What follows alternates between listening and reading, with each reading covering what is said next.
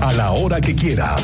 Esto es lo más importante en el podcast de Así sucede expreso del 101.1 FM Estéreo Cristal.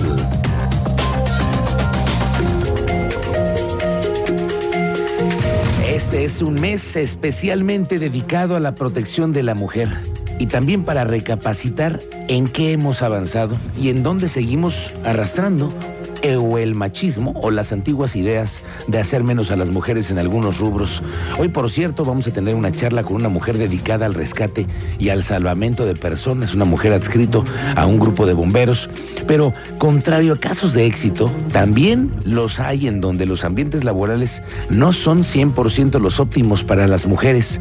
Hoy se revelaron datos del caso de acoso laboral en empresas privadas y tú los tienes. Andrea Martínez, ¿cómo te va? Muy buenas tardes. ¿Qué tal Miguel Ángel? Muy buenas tardes y también a toda la audiencia. Pues así es, en lo que va de este año se han presentado dos casos de acoso sexual y laboral al interior de una empresa establecida en el estado de Querétaro. Así lo reveló la secretaria del Trabajo Estatal, Liliana San Martín Castillo, quien, bueno, reportó que se trató de dos mujeres que solicitaron apoyo por ser víctimas de este tipo de conductas por parte de integrantes de una organización sindical indicó bueno que hubo acercamiento justamente con esta organización sindical de la empresa, en donde un caso concluyó en una plática y el otro en denuncia ante la Fiscalía General del Estado. Escuchamos eh, justamente este reporte que daba a conocer el día de hoy la Secretaria del Trabajo Estatal.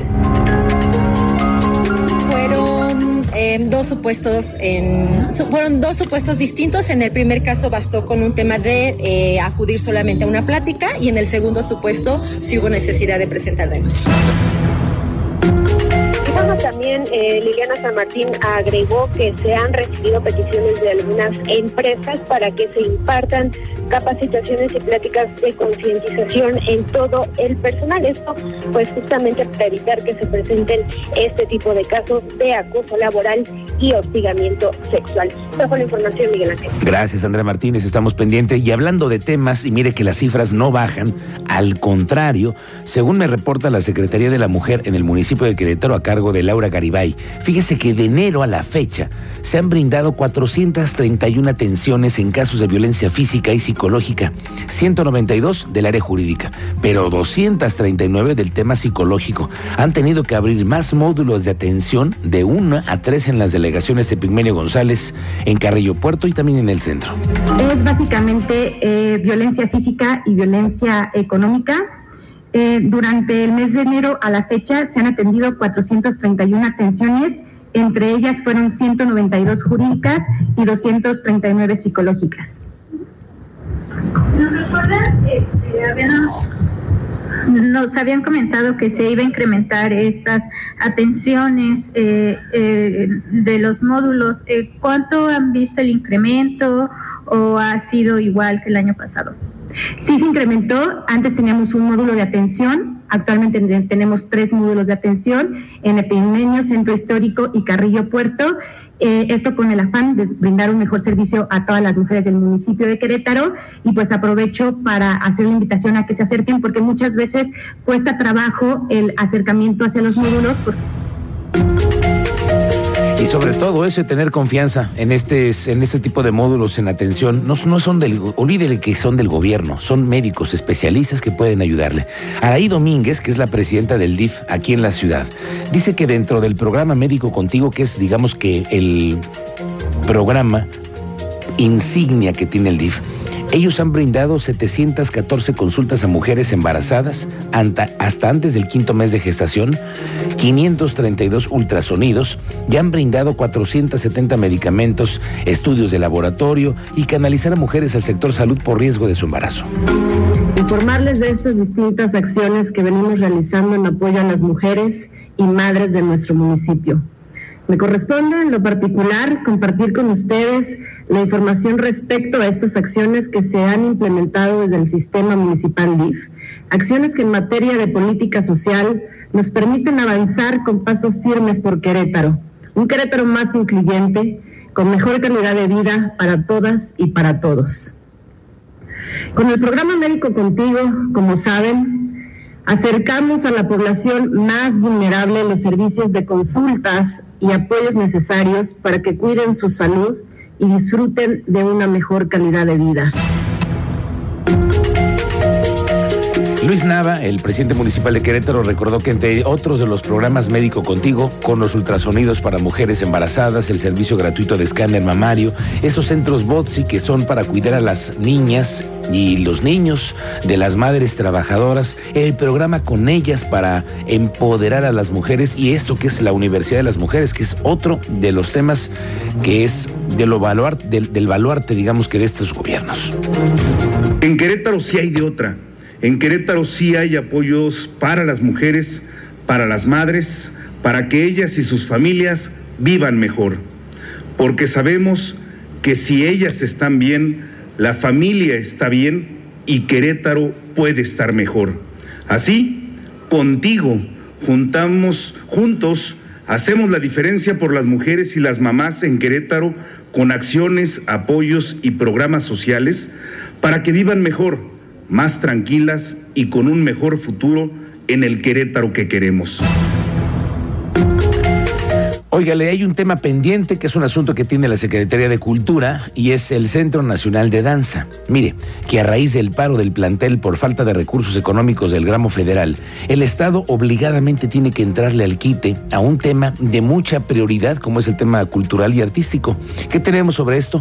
Marcela Herbert, que es la secretaria de Cultura, confirmó que ayer se tuvo una mesa de diálogo con los representantes del Centro Nacional de Danza ya se acordó la entrega de 900 mil pesos que se requería para el pago de nómina y reconoció que tendrán que tener ahora mesas con el gobierno federal para el otorgamiento de lo que se necesitan, que son 4 millones de pesos para la escuela.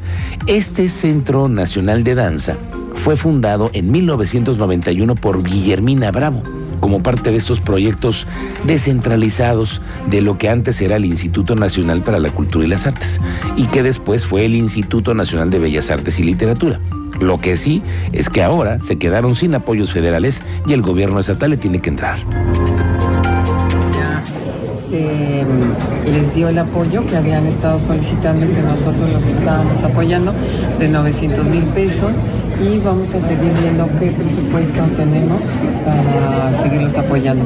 Estamos ya en pláticas con gobierno federal para darles el seguimiento de por qué se estuvieron bajando los recursos federales y de ahí tomar ya una solución para esta escuela, ¿no? Vamos a tocar temas ambientales y recordando un poco de lo que ayer se decretó como área protegida natural la Peña Colorada y después de que ha habido protestas por parte de ejidatarios ante la medida de rescate de este pulmón de Querétaro, Adán Augusto Peña, que es el titular de la Comisión Nacional de Áreas Naturales Protegidas, dijo que los derechos de los ejidatarios de Peña Colorada permanecen como siempre los han tenido. Había regulaciones en la materia, solamente que el decreto presidencial que busca prohibir en el territorio la minería, el desarrollo inmobiliario y y esto asegura que haya protección para estos ecosistemas.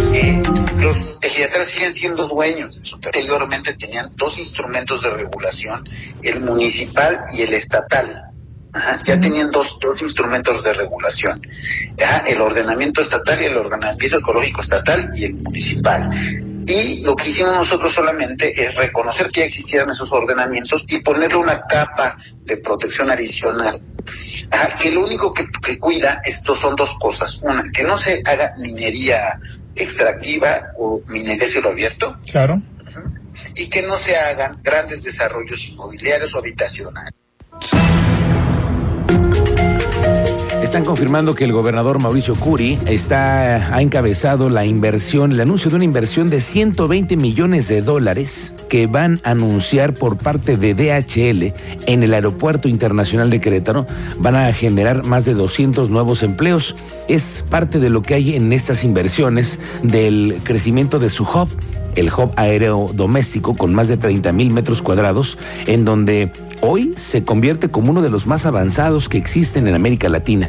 Le van a meter 120 millones de dólares más los de DHL al aeropuerto. Que, hagan 41 mil paquetes por hora, pues es una locura y que es a lo que le apostamos, a que tengamos trabajos de alta calidad.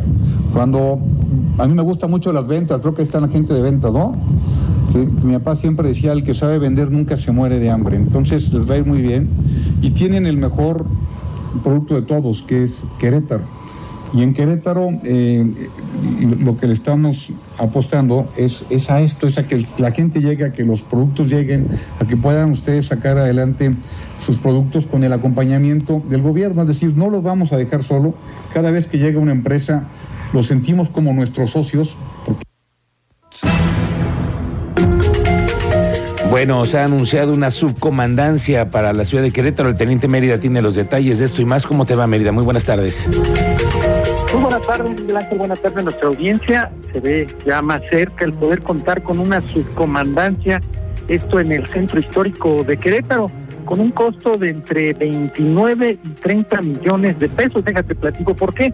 El presidente municipal de Querétaro, Luis Nava, llevará esta propuesta al Cabildo para la adquisición de un predio de 3.000 metros cuadrados donde se construirá la subcomandancia del centro histórico y la subcomandancia de atención a víctimas.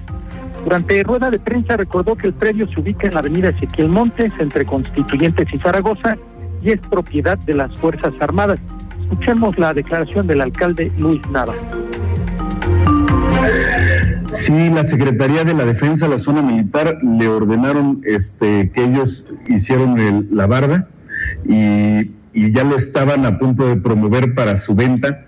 Entonces el, el general de la zona sabía de nuestro interés por llevar a, ahí a cabo la subcomandancia y me dijo, este predio se va a sacar a la venta de todas formas porque requieren esos recursos, por eso no fue posible lo de la permuta y, la donación, este, porque necesitan los recursos para llevar a cabo este, pues, las acciones del propio Instituto de, de, Seguridad Social de las Fuerzas Armadas, entonces va a tener que ser por la vía de la adquisición. Gracias. No, son tres mil metros este, de superficie.